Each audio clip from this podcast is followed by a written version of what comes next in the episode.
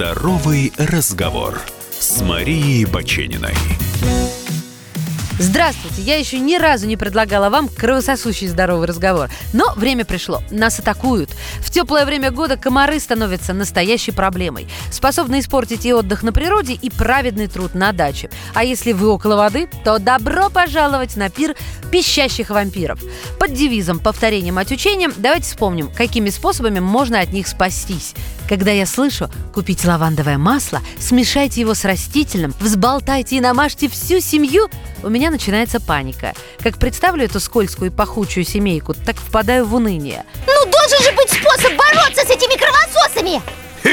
Я знаю способ Способ первый – электрический. Электрические фумигаторы и прикуриватели – чемпионы по вольной и невольной борьбе с насекомыми в закрытых помещениях.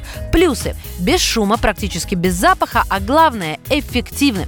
Специальная пластина либо гель испаряются от нагревания и выделяют в воздух вещества, которые убивают комаров. Такие приборы работают от розетки. Так что на опушке леса не пригодятся, да и радиус действия слишком мал. Самые знаменитые марки обеспечивают безопасность в комнате не более 12 квадратных метров.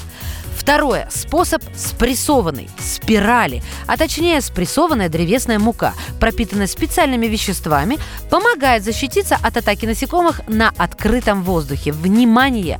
В закрытых помещениях спираль лучше не поджигать, так как во время тления она выделяет опасные канцерогены. Способ третий. Рискованный. Репелленты. Крем, жидкость или спрей наносим на кожу. Пахнет резко, местами ужасно, но позволяет спокойно посидеть на природе пару часов. Эффективность на троечку, но это лучше, чем кормить насекомых. Да, и они не совсем безопасны. Высокая вероятность аллергии или даже проблем с дыханием.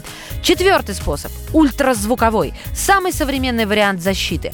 Компактные приборы, которые отпугивают насекомых звуком, неслышимым человеческим ухом. Некоторые вешаются на пояс или кладутся в карман и действуют в радиусе двух метров. Другие помасштабнее, но и дороже.